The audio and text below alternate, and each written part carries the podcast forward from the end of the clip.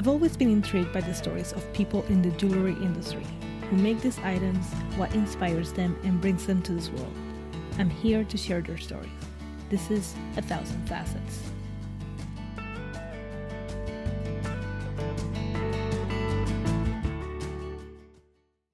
Welcome to Season two of A Thousand Facets, the podcast. Working on A Thousand Facets is day by day the most special thing I've ever done with my life. Being part of this community in whatever capacity I'm allowed to be is truly special.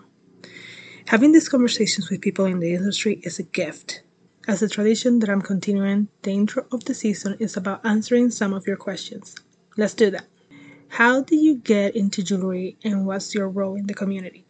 That's a little long story, but to make it short, I used to be in the fashion industry, and ex-roommate as this tried to do jewelry, but it was very simple, basic, and but then I started taking classes, and I started really getting into the jewelry in a different way, not in a design capacity, but in just understanding it and learning about it, learning the story of it.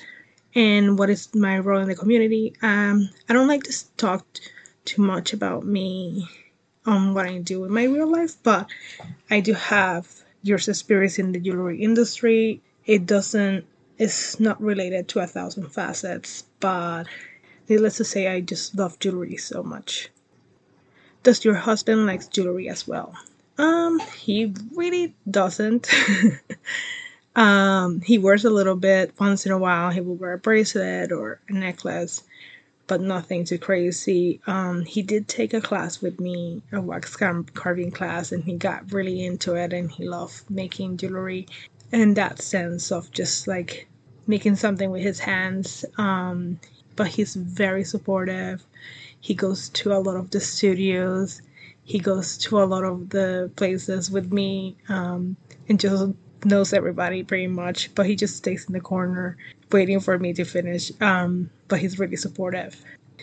What was your first piece of jewelry and what is the most loved piece and why?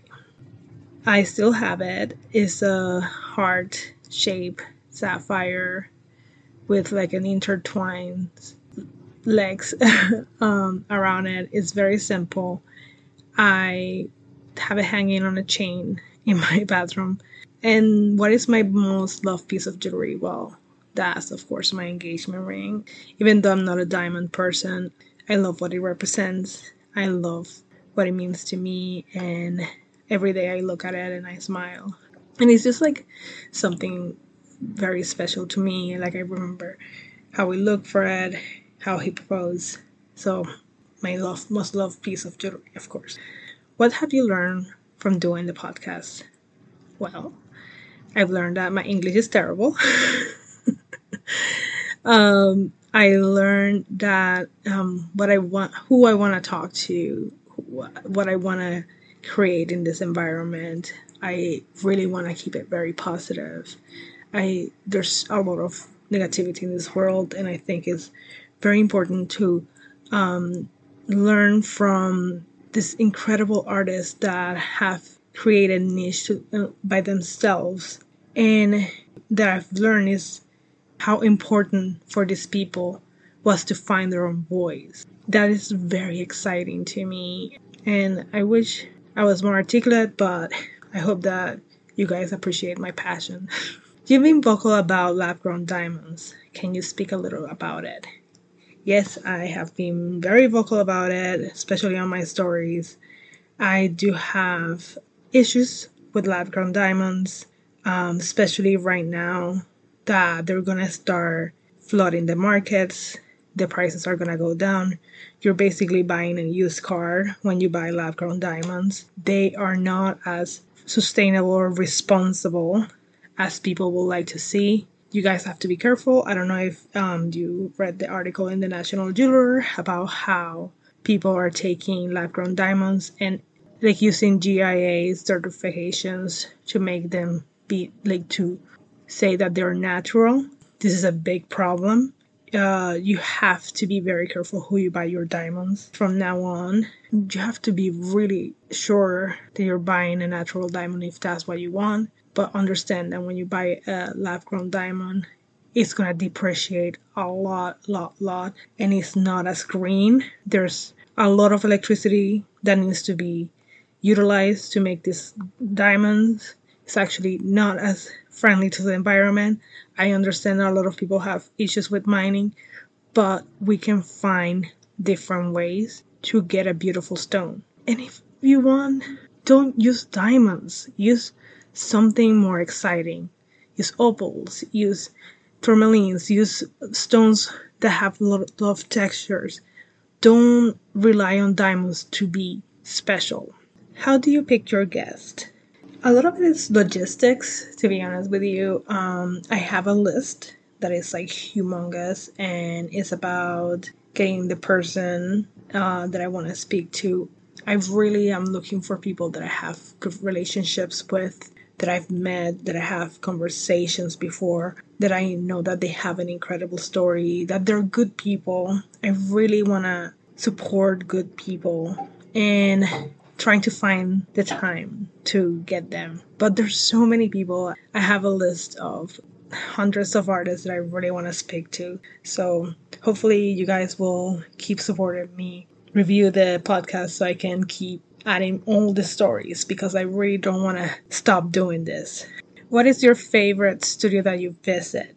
Ah, that is a hard question because I've seen so many great studios. Judy Geib has a beautiful studio. Gabriella Kiss has a beautiful studio. Um, Rebecca Overband has a beautiful studio. Like, there's so many people that have beautiful spaces. Jose Rad has a very interesting space. But I have to say Giovanni Corvaja in Italy. Um, he has a stunning, stunning studio with such incredible machinery. And he bought this Roman period time um, space, and he remade it, but then he kept some of the bricks from the Roman Empire around, so you can see them once in a while, and it's just uh, a really magical space. You ask your your guests compulsory questions. Can you answer them? Sure, I will be happy to answer them. What's my favorite gemstone? Um, that was easy. Opals, of course. Um, they're so filled with colors. They have so much magic in it. Not, not one is equal to each other. They're all different. And that's something that cannot be lab grown, which I'm very happy about. um, what's your favorite metal? You know, it used to be silver because I like the color and I like how it antiques. Um, but lately I've been kind of into fourteen karat gold. I don't know, um, especially like somebody like Shane Jamani, the way that he does his gold, that is like a little warmer. I'm I'm really, really into it. What's your favorite technique or tool? Well, my favorite one is wax carving because there's so much you can do with it. It's a tiny little sculpture. You can make it as detail or as simple as you want, um, and then casting the process is very interesting to me. Who's your favorite artist? Well, that's easy. Alexander McQueen, rest in peace. He's um, um, for my fashion background, I always look up to him for his creativity, his ingenuity, his attention to detail. Nobody will ever compare to him in the world. What's your favorite thing to listen while you work? Well, I listen to a lot of podcasts. I try to balance it between heavy ones and lighter ones, um, but I always start my mor- morning with the New York Times, The Daily. I like to know what's happening in the world. I like to be informed, but I love, I listen to drag queens podcasts. Ray Chaser is one of them, The Bold and the Beautiful, of course, but I also listen to like silly ones like How Did This Get Made? Comedians, Mike Birbiglia, Conor O'Brien. But I like to stay informed as hard as it is. I like to know what's happening. Do you have any advice for the future jewelry generation?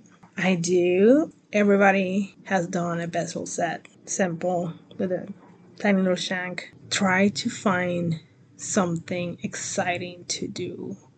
Don't be afraid of trying.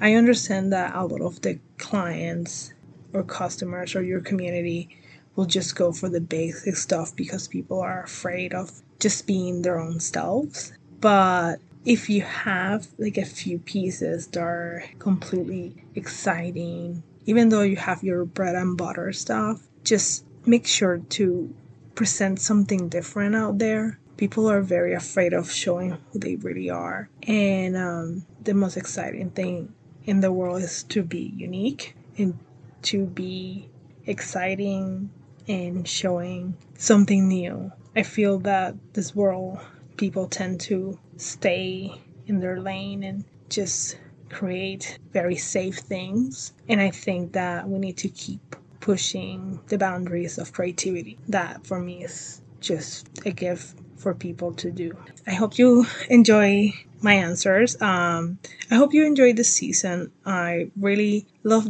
all these artists. I want you guys to learn their stories too and build relationships with them in a diff- in a way, understanding where they're coming from, understanding how they think.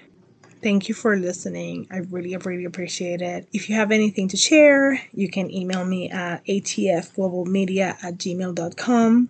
And please remember to review the podcast. If you do, like, more people will can find it. Um, I really want to keep doing this. Again, I don't make any money with it, but I really love doing it. I really appreciate all you guys listening. These conversations mean so much to me, and just keep sharing it. I really, really appreciate it, and I hope all of you have a great year. Thank you. A Thousand Facets is produced and edited by me. Music by Chris Keys. You can find him on Instagram at Chris underscore Keys underscore underscore. Please remember to rate us on Apple Podcasts. Thank you so much.